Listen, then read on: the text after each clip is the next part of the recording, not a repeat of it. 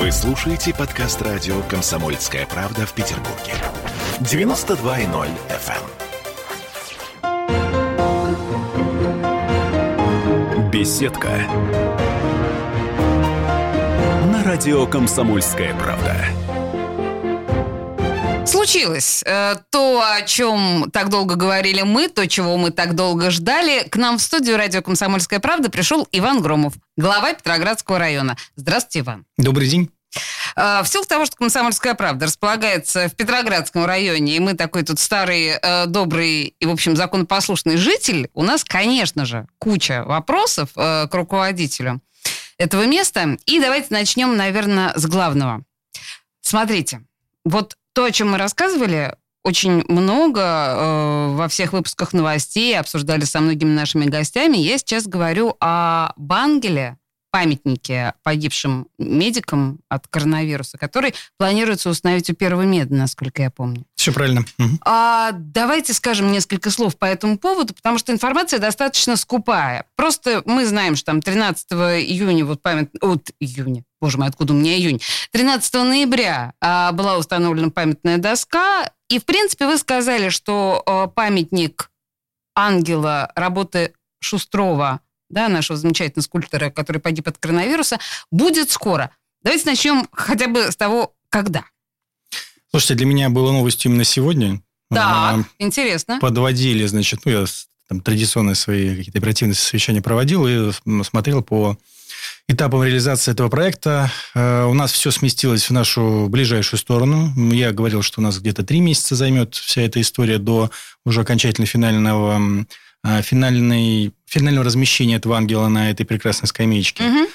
По моим ощущениям, что мы до конца января все это дело уже закончим. Да вы что? Да, и, наверное, сразу там где-то вот как новогодние праздники у нас закончатся, будут где-то в пределах э, этих дат 15-25, я думаю, что ангел будет находиться уже на своем месте. Вы это узнали сегодня буквально? Ну, я просто перепроверил. Э, вся история состоит из трех принципиальных вещей. Первая административная часть э, связана с тем, почему мы размещаем это месте, каким образом мы согласовываем это место. Ну, это очевидно, первый да. мед, конечно. Значит, э, вторая, самая главная часть – это сбор средств, потому что вы понимаете, что это, это добровольная история, которую наши жители нашего с вами района, собственно, поддержали в лице нескольких э, организаций, которые живут и находятся непосредственно вблизи, вблизи от нашей речки Карповки и Первого Меда. А, слава богу, все контракты заключены с их стороны, с, с непосредственными исполнителями, и средства в наличии, поэтому мы этот вопрос также закрыли. Третий вопрос – это создание 3D-модели самого ангела, чтобы мы правильно разместили э, саму э, скульптуру э, вместе с масштабом скамейки, который, на котором мы располагаем, визуальным рядом относительно реки. И будет небольшая корректировка, может быть, по высоте, по... А какого он размера примерно будет? Слушайте, ну, посмотрите, примерно половина меня. Примерно. Ага, понятно. Вот примерно. Понятно, что это объемная, объемная скульптура, поэтому, конечно, здесь нельзя там, точно сказать чуть выше, чуть ниже. Да-да, понятно. 3D-модель для этого и делается. Вот 3D-модель запущена, сейчас идет непосредственно уже работа над ней.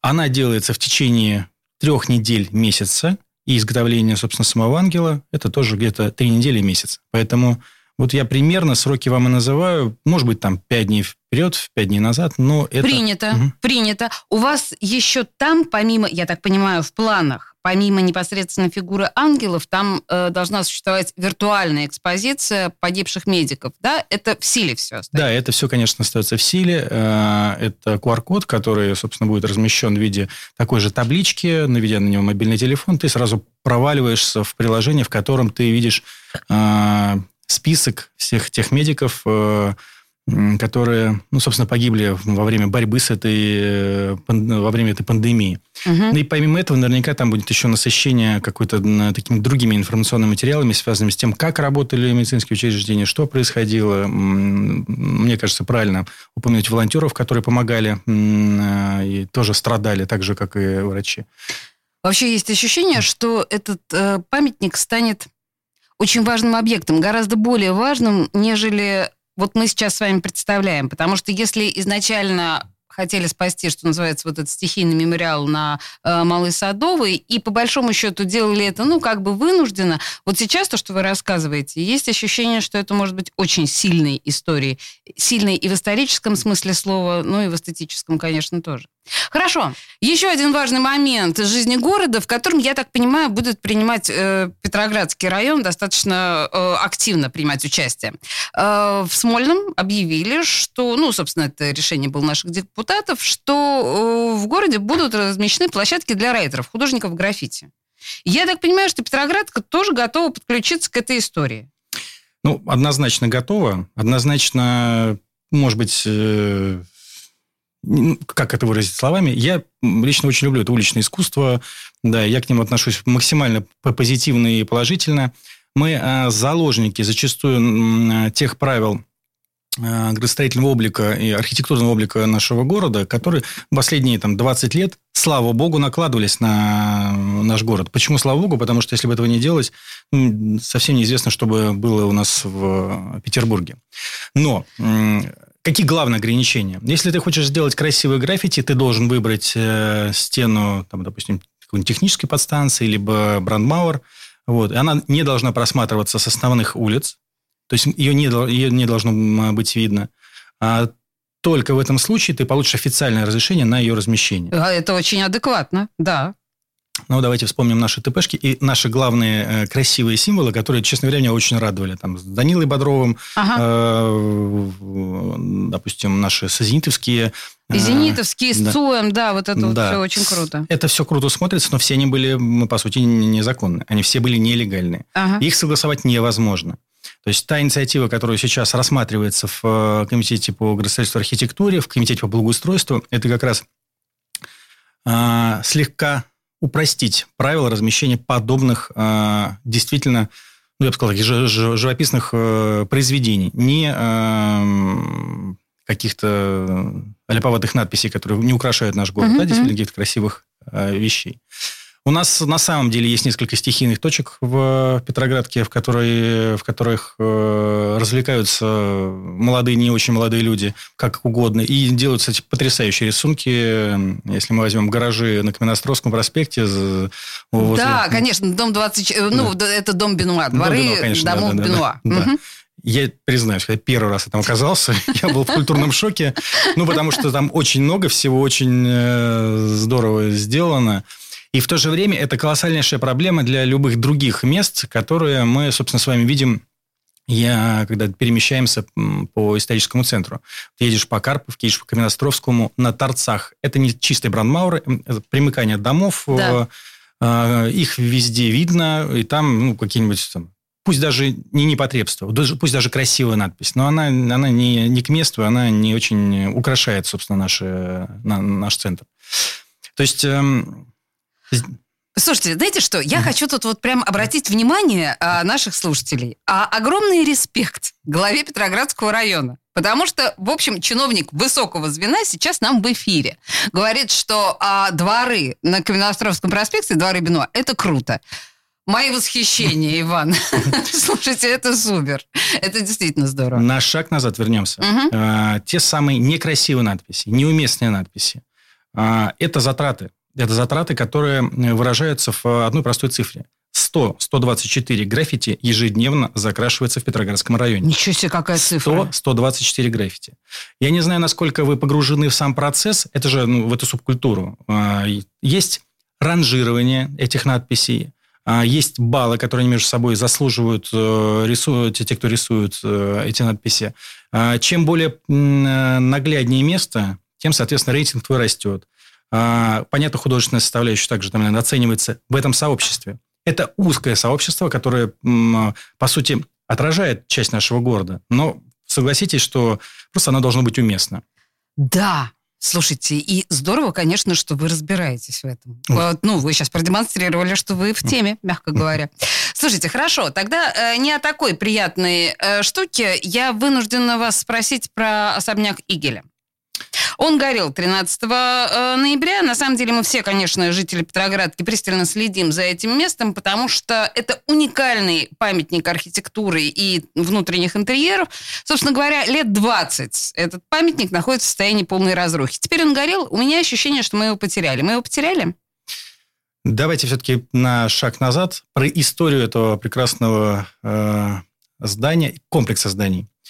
Значит, э, во-первых, э, ну, когда я пришел главой района, я первым делом обратил на него внимание, потому что он стоял э, в, уже в состоянии совершенно непотребном с, с точки зрения внешней вида. Ой, слушайте, Иван, знаете что? Я mm предлагаю сейчас нам с вами подвесить некоторую интригу, потому что mm на нас наступает рекламная пауза, но я думаю, что история особняка Игеля – это история, которая волнует всех нас. Буквально две минуты, не уходите никуда, и мы продолжим разговор об этом.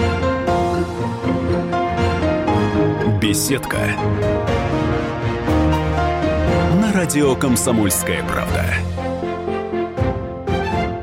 В Ленинграде открыт рок-клуб. Рок-н-ролл жив пошли на работу к Борису Борисовичу Гребенщикову, и Борис Борисович сторожил эту баню. Первые рок-группы. Я говорю, а дай мне кассетку послушать. А я тебе, говорит, сейчас спою. И вот, видите, Цой мне одному, он мне поет все. Восьмиклассницу, гуляю. И меня уже так вставило. Первые фестивали. И там, и там был сидячий зал, и там, и там было жюри. Более того, жюри выдавало всякие грамоты и дипломы, которые впоследствии по жизни могли очень даже пригодиться и настоящий драйв 80-х. Часто это заканчивалось все визитом в милицию.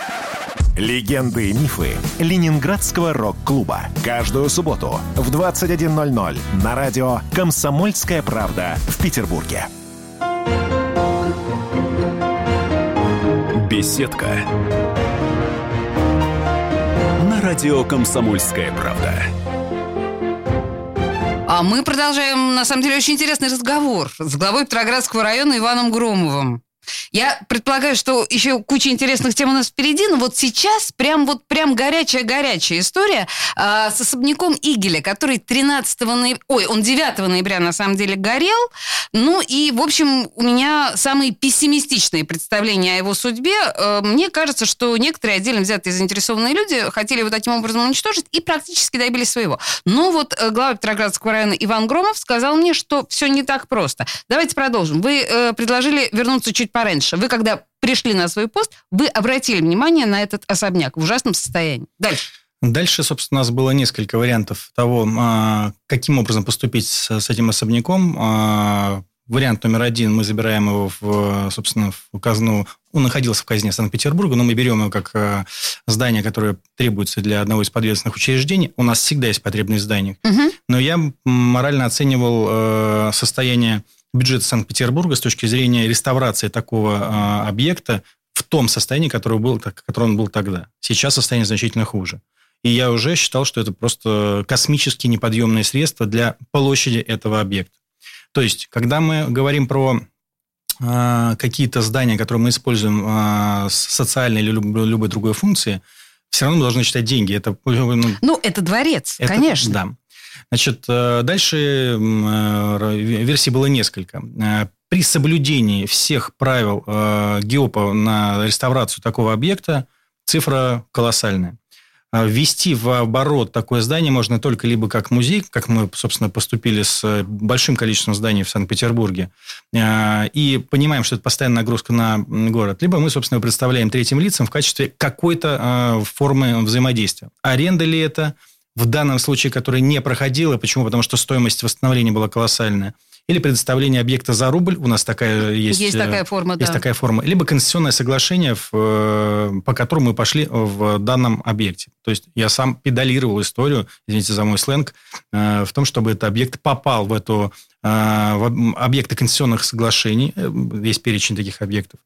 Я настаивал на том, что функция должна быть именно гостиничная, ресторанная, чтобы он жил и именно жил по правилам дворца. Э, почти полтора, два с половиной года э, я занимался оформлением документов вместе с Комитетом имущественных отношений, чтобы, ну, собственно, провести эту процедуру. Наконец мы ее сделали где-то, по-моему, год назад, если мне память не изменяет, что-то в этих э, так. пределах. У нас наступила весна, у нас наступил ковид, и я так понимаю, что состояние сейчас нашего общества, которое получило по концессии этот объект, оно в не лучшем состоянии. Слушайте, Значит, подождите, мгм. ну хорошо, вот сейчас, вот в данный момент э, у особняка пробита крыша, Мгм. у нас зима наступает. Что, его как-то спасать будут? Или на самом деле он превратится в итоге в пустое место? Это объект, который сейчас э, на основании э, договора концессии э, находится в управлении э, организации, которая, которая заключила это конституционное соглашение. Э, Мы, как администрация, не вправе тратить бюджетные средства на его содержание, потому что, по сути, это частное владение. Так. Значит, с э, подрядчиком дважды я встречался, не подрядчиком, а с концессионером встречался дважды, последний раз на прошлой неделе. Меня клятвенно заверили, что они сейчас проведут противоаварийные мероприятия, охрану они там поставили. Вы верите? Ну, я буду заставлять. Что мне делать? Это. Так, э, глава э, Петроградского района Громов сказал, буду заставлять. Буду заставлять, конечно, так. Хорошо, и я э, должна сказать, что есть и хорошие новости.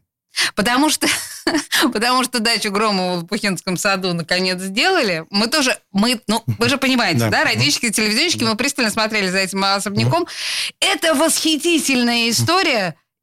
Я вас поздравляю. Да, да, да. Но мы, вы поздравляете Сергея Макарова, председателя ГИОПа, и Ивана Громова, который не имеет никакого отношения к этому зданию с исторической точки зрения. Да, кстати, однофами- по однофамильцу. Да, но это действительно большая работа, которая а, находится только в самом начале своего пути. То есть мы а, сейчас имеем объект, в котором а, проведены реставрационные работы по внешнему периметру, по м, внутри вычищено все под э, следующий этап реставрации или приспособления под э, тот объект, который мы планируем э, из него сделать. Мы планируем, собственно, сделать э, детско-юношескую творческую студию, я так очень аккуратно назову, с небольшим изменением концепции. То есть мы хотим э, максимально оснастить э, всеми видами э, аппаратуры, которая требуется, или любых технических средств, которые требуются для направления музыкального творчества, театральной деятельности и э, уличных театров, кстати, дополнительно уличные театры одна из функций. Так. А, ну, Интересно. соответственно, художественный блок, где могли бы а, наши с вами жители, э, молодые и не очень, развиваться творчески. Концепцию придумал Андрей Могучий, это действительно его концепция, и он сказал, нужны несколько а, таких руководителей а, направлений, вы должны сделать техническую инфраструктуру, а, разбить ее по часам, кто каким образом ее может использовать. Функция должна передаваться от одних к другим, чтобы была постоянная связь между теми, кто там занимается. Это однозначно должны быть молодые э, худруки, э, давайте так их назовем. Он подобрал несколько кандидатур, мне показывал их, я с ними общался, кто какое направление Ой, как может... интересно, на самом деле, увидеть бы этих ребят. Значит, э, мы застряли почти на год э, с э, проектом приспособления, так как Геоповский объект – это сложная вещь, проект дорогой, э, не буду скрывать. Значит, э, мы э, получили средства на следующий год у Комитета финансов. У нас произошел стык э, не очень для нас удобный. Сентябрь, окончание э, восстановительных работ э, реставрационных, которые были продлены до ноября, и с января мы приступаем уже к проектированию внутренней всей составляющей. Безусловно, мы будем, не скрывая, постоянно публиковать эти результаты, потому что мне самому они крайне интересны. Мне кажется, что вот такой правильный коллектив таких молодых, но признанных большими метрами э, нашего театрального, театрального мира э, худруков действительно сделал из этого какой-то такой... Слушайте, а вообще э, гла- гласности преданы какие-то фамилии? Вот можно по Андрей Могучий, все. Нет, только могучий, да? Да. Всех остальных мы пока не знаем. Всех остальных мы будем озвучивать с точки зрения, как сформируют концепцию Ой, каждый. ужасно интересно, понимаете? Это может быть такой новый вообще творческий центр, просто интригующе. Так, ладно, давайте вот от объектов уйдем к тем проблемам, которые вот прям насущны сейчас э, для нас. Вы уж извините, я понимаю, что это банально главе Петроградского района задавать такие вопросы, но зимний, зима близко, если вы обратили внимание, да? Вот а на что мы можем рассчитывать, э, какие трудности, да, какие, к чему мы должны быть готовы? Или, в принципе, все идет как по маслу, по плану, все отлично в Петроградском районе. Ну, вы как э, э, обитатель Петроградского района, да, обитатель. Ну, конечно, знаете, все наши болевые точки, они там, достаточно очевидны. э, И буду чуть-чуть э, жаловаться, чуть-чуть хвастаться. Значит, первая, самая страшная вещь, которую, за которую летят головы у всех глав районов, это, конечно, кровли, падение любых предметов с... Это может быть ледышки, сосули, сосульки. Кому как- Пожалуйста, не как- говорите слово «сосули». да-да-да. Это просто снежные шапки, которые появляются в наших кровлях. Это целый огромный замкнутый такой цикл, где у тебя э, каждую зиму появляется снег, который нужно сбрасывать. Его нужно сбрасывать обязательно. Нельзя обойтись, э, не сбрасывая снег при текущем, текущей стоимости содержания исторического дома. Мы имеем м, изменение функционала вот этого нашего температурно-влажностного режима каждого из домов, э, который произошел от того, когда дом строили, там, простите, в начале века, Мгм, мгм. потом туда добавили наше отопление, Отопление. которое м, делалось в 60-е, 70-е, 80-е годы. Э, проекты, по которым она делалась, это отдельная песня, и каждый свой дом, а, по сути, я теперь уже знаю с точки зрения его отопительных систем, а, конечно же, не, не всегда рационально, функционально это все происходило. Третье – это на самом деле достаточно разумно, э, разумные нормативы, которые были в Советском Союзе, но с расчетом на то, что у нас было чуть-чуть э, побольше средств на содержание любого, э, любого ну, жи- жилищно-коммунального фонда. Это факт относительно того, То есть что... средств было побольше. Ну, Это очень сложная математика, потому что если мы переводим на количество людей, то точно средств было побольше. Окей, окей. Да. Так, а мы, мы понимаем, что есть сейчас там недостаток дворников, предположим. Сейчас мы дойдем до этой А, хорошо. Значит, первая задача это было определить те дома. У нас их почти 350 штук было в районе м, из 200 из 1200 жилых домов, у которых есть эта проблема, где скаты или кровли сделаны таким образом, что снег не сваливается, не сыпается, пока он только сыпется, он там формируется в виде сосулек. на- И на- падает нам и на падает голову. на голову, да. Мы в этом году заканчиваем, ну, на 90 уже там 5% вот эти 350 домов сделали тот самый проект ТВР, температурно-влажностного режима, где э, сделали холодный тот самый чердак.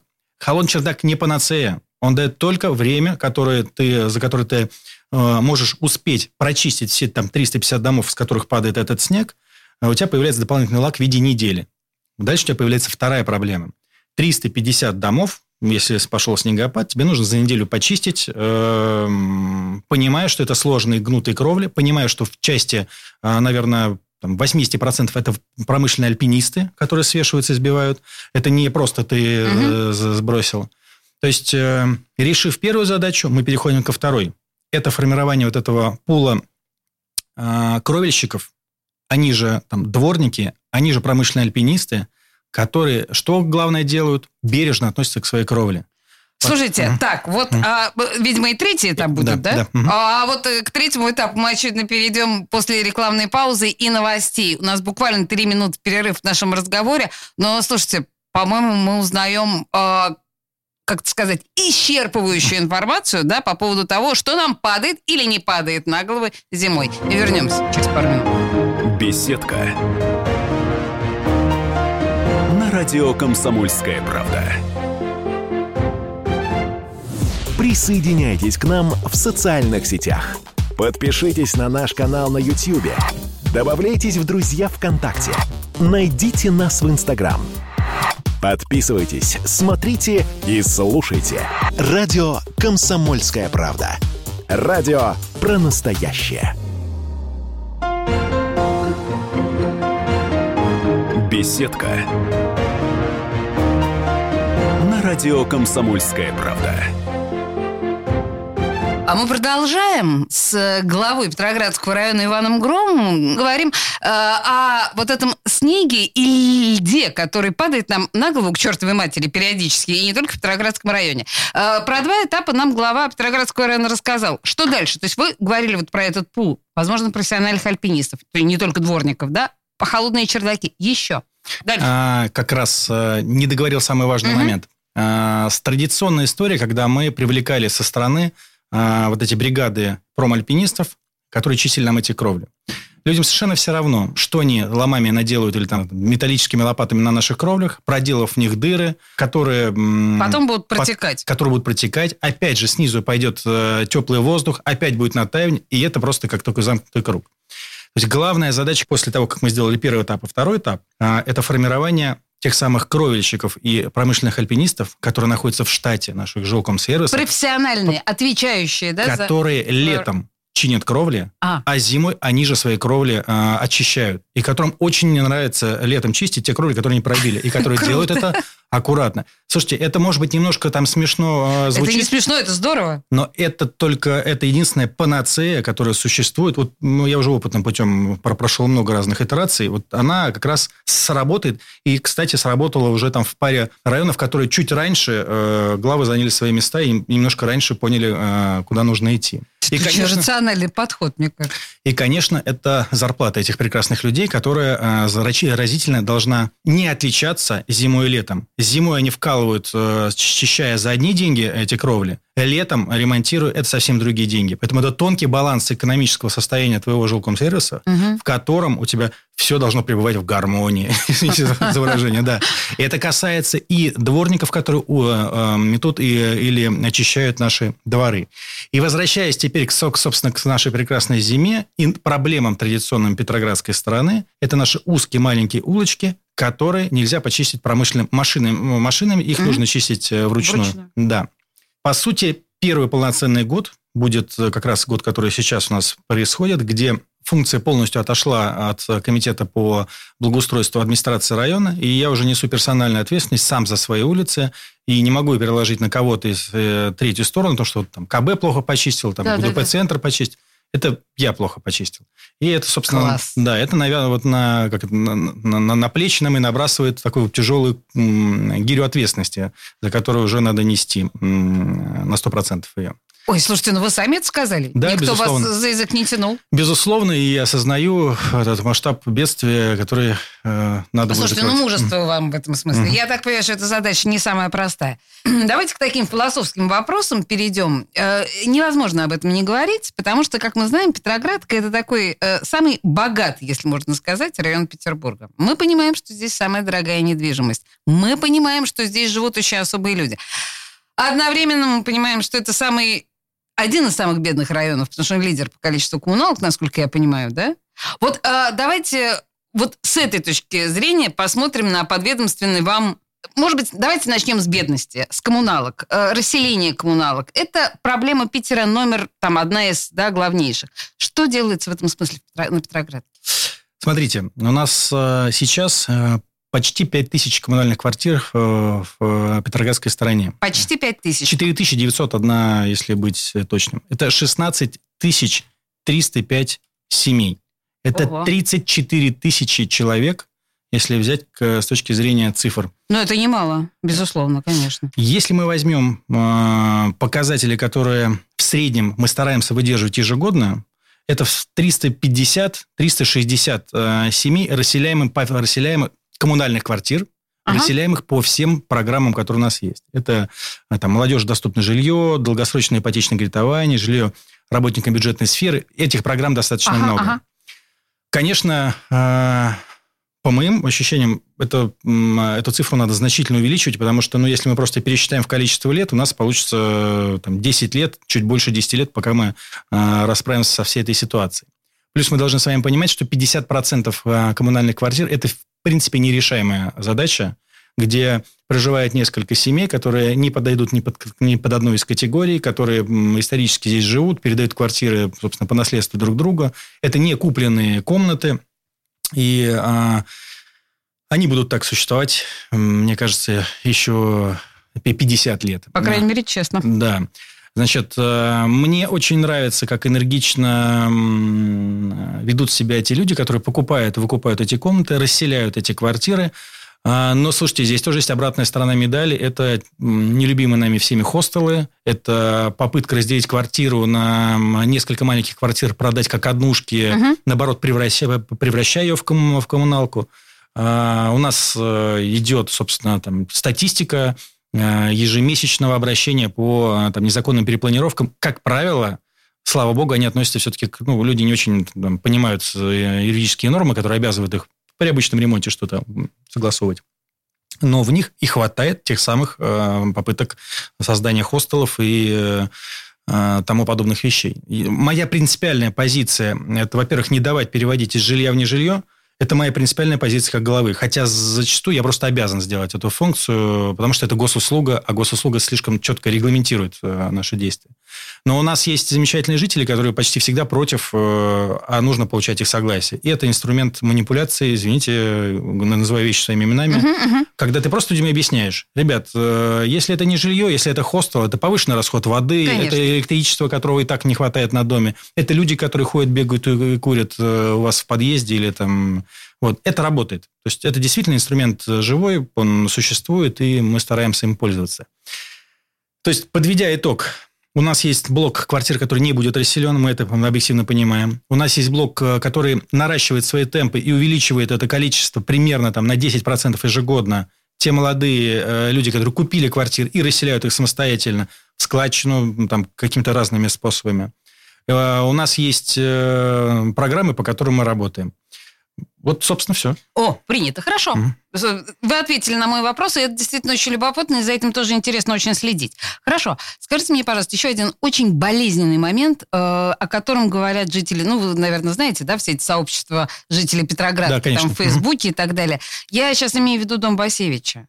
Э, дом Басевича, который, э, собственно говоря, разрушается совсем. По большому счету, это не один дом, это целый квартал. На него было много планов. Мы знаем, что Эйфман там, да, имеет отношение. Вашими глазами эта история. А, значит, ну, давайте... А, ну, с чем мы имеем дело? Мы имеем дело с, а, с домом, который, ну, на самом деле, действительно не дом, а ряд а, строений, соединенных между собой, с единым архитектурным планом, который разрушается уже очень много лет. Да. Второе. Мы имеем проблему, которая на моей памяти 6 лет. Это попытка дорасселить этот дом, чтобы мы могли что-то с ним делать. И это было закончено, на самом деле, год назад. Мы имеем э, кластер, э, балетный кластер, который э, состоит, собственно, из школы Бориса Эйфмана, я боюсь ошибиться с названием, думаю, что меня простят. Значит, там театр Бориса Эйфмана, школа Бориса Эйфмана. А, и это постоянно развивающееся сообщество людей, которое ну, а, приносит славу нашей с вами прекрасной стране. А, мы имеем архитектурный проект, который сохраняет внешний облик нашего здания. То есть, если мы можем, а Борис Яковлевич э, э, прекрасно умеет, э, извините, выбивать средства из Российской Федерации, вы знаете, это единственный, собственно, оставшийся объект около Тучкового Буяна, это его театр, общается со всеми великими нашей страны, которые с удовольствием помогают ему финансово. И у нас есть возможность за счет Российской Федерации восстановить указанный, указанный дом, сделать из него прекрасное место для проживания тех э, работников или тех э, детей, которые будут собираться в Санкт-Петербурге для обучения балету, им, э, очень известному балету, я в этом ничего плохого не вижу. Это мое личное мнение. Есть противники э, этой истории, которые говорят, а почему бы не сделать этот дом, э, там, допустим, для расселения молодых сели, семей, сделать из это такие капитальные затраты, которые... Друзья, это дорого! Это очень дорого. Это дорого просто. А, есть э, мнение о том, что будет изменяться количество зеленых насаждений, которые внутри. Все эти, весь этот баланс, насколько вот я изучал эту документацию, он сохранен.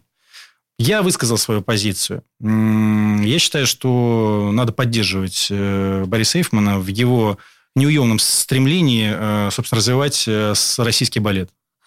Слушайте, ну, здорово, да. Тут вы затронули, на самом деле, точку буян. Мне хотелось бы э, с вами поговорить более подробно, но, к сожалению, осталась одна минута всего э, эфира. Давайте э, используем эту минуту для того, что... Чем, чем вот э, глава Петроградского района сейчас может похвастаться вот на данный момент? Есть что-то такое, что хотелось бы отметить? Ой, слушайте, точно хочу похвастаться. Хочу похвастаться нашей скейтборд BMC-площадкой э, под мостом Бетанкура, который мы э, заканчиваем первый этап вот буквально там со дня на день. Сумасшедшее место, сумасшедшая энергетика. Мы делаем площадку, которая будет мирового уровня, где мы планируем проводить международные соревнования э, по а, Бимикс это велосипед такой, да, а, скейт, скейтборд это такой на, на роликах, на которых катаются, а, с трибунами, с благоустройством, с идеально выверенными углами наклонов, рамп, по которым катаются наши спортсмены. Когда будет сдано? ну, еще недельки, полторы максимум. И первая часть этого сдана, она уже полноценная и хорошая. Все под мост Бетанкура, все смотри, что там происходит. В студии радио «Комсомольская правда» был Иван Громов, глава Петроградского района. Спасибо вам большое. Я очень рад был с вами побывать вместе. Спасибо. Беседка. На радио «Комсомольская правда».